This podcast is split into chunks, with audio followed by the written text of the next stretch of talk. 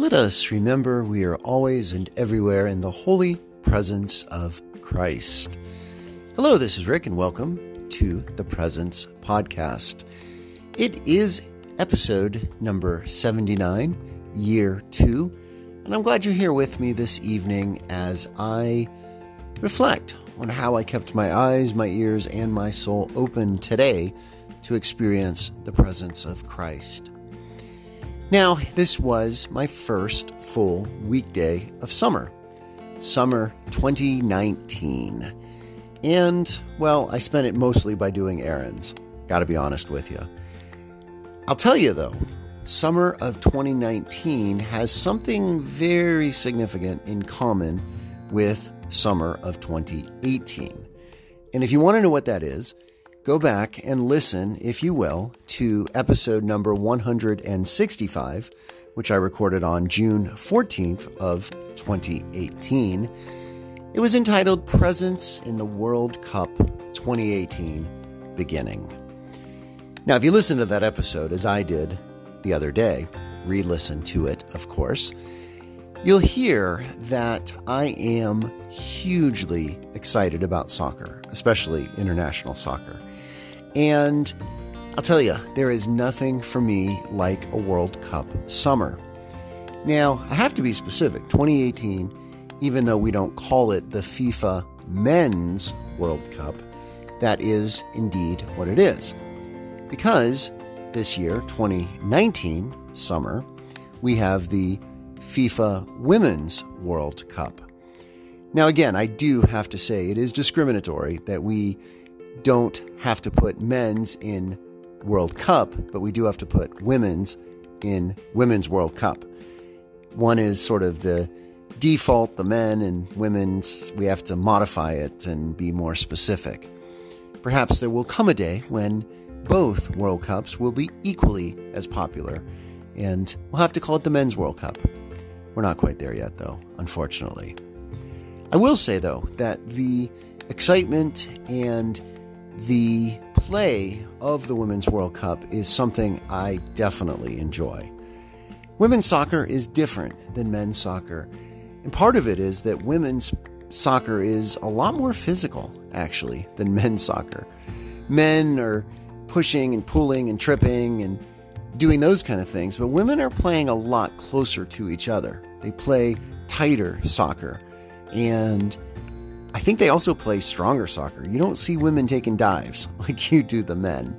And I think that is to their credit. And I think it makes for a better, more enjoyable game. And this year, there are more teams than ever in the Women's World Cup. If you haven't been paying attention just yet, or if you have not yet looked at the tables, which is the groups and the standings, you will see that there are quite a few familiar teams from men's soccer powerhouse countries, but there's also some teams that are smaller countries and unique to the women's game. So, just a quick rundown of the teams that are playing so we can all be on the same page with these. Group A is France, Norway, Nigeria, and South Korea. All of those teams have solid men's teams. Group B is Spain, Germany, China, and South Africa. Spain and Germany, of course, have dominant men's teams. China, not so much, and South Africa, kind of not at all, really. Group C is Brazil, Italy, Australia, and Jamaica. And again, Brazil and Italy, strong men's teams. Australia, hmm, they often make the Men's World Cup. Jamaica, not so strong. Group D, some familiar countries England, Argentina, Japan, and Scotland. England, Argentina, perennial men's soccer powerhouses. Japan, pretty decent team. As well as Scotland, eh, they're okay on the men's side. Group E, Canada, Netherlands, New Zealand, and Cameroon.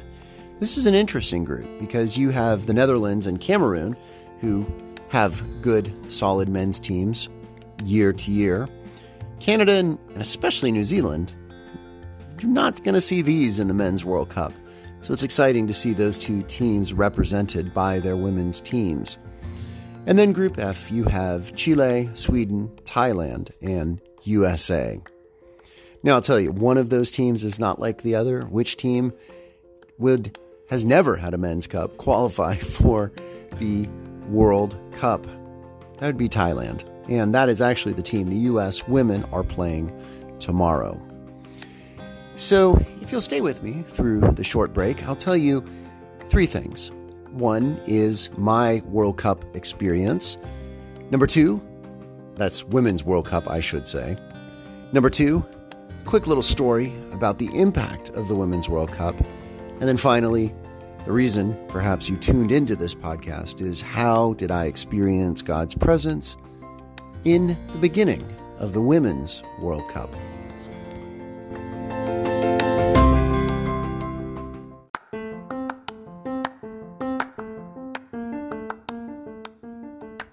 Well, thank you for staying with me through the break.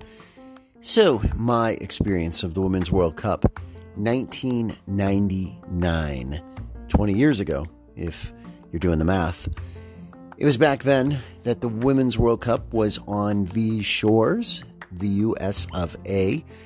And my wife and I, who had just gotten married in April of that year, we were newlyweds. Aww. And we lived in California.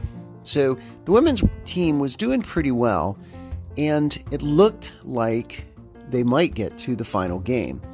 Regardless of whether the U.S. women's team was going to get to the final game, we wanted to get to the final game, so we bought tickets. Face value $25, $30, I forget exactly what they were, maybe $50 each. And we drove down to Pasadena, the Rose Bowl. We were living up in the Bay Area for the final game. Well, the exciting news was that the U.S. women made that final game. It sold out immediately at that point. We could have sold our tickets for, I don't know, hundreds of dollars maybe, but we didn't. We were there. And it was amazing. Amazing. I had been to men's World Cup games when it was in the US back in 1994, just five years earlier at the time. And this was so much more exciting.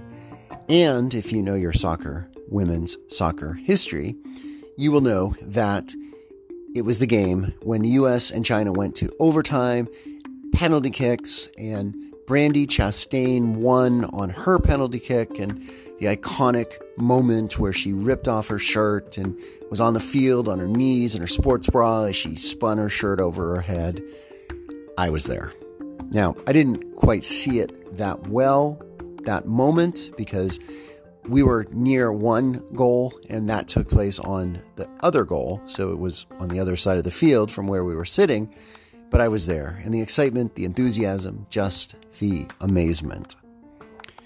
So, the second thing, a quick little story of the impact of the Women's World Cup.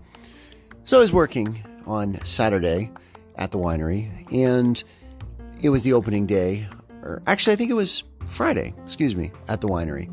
And it was opening day. That was the first game. And France was playing against South Korea. And a woman came in with her daughter. Her daughter, who I chatted with a little bit, was young. She was very proud to tell me that she was not even yet in kindergarten. And she sat at the bar while her mom made a wine purchase. And I was sitting there watching this little girl as she watched the TV. And it was funny because she had a little bowl of oyster crackers in front of her.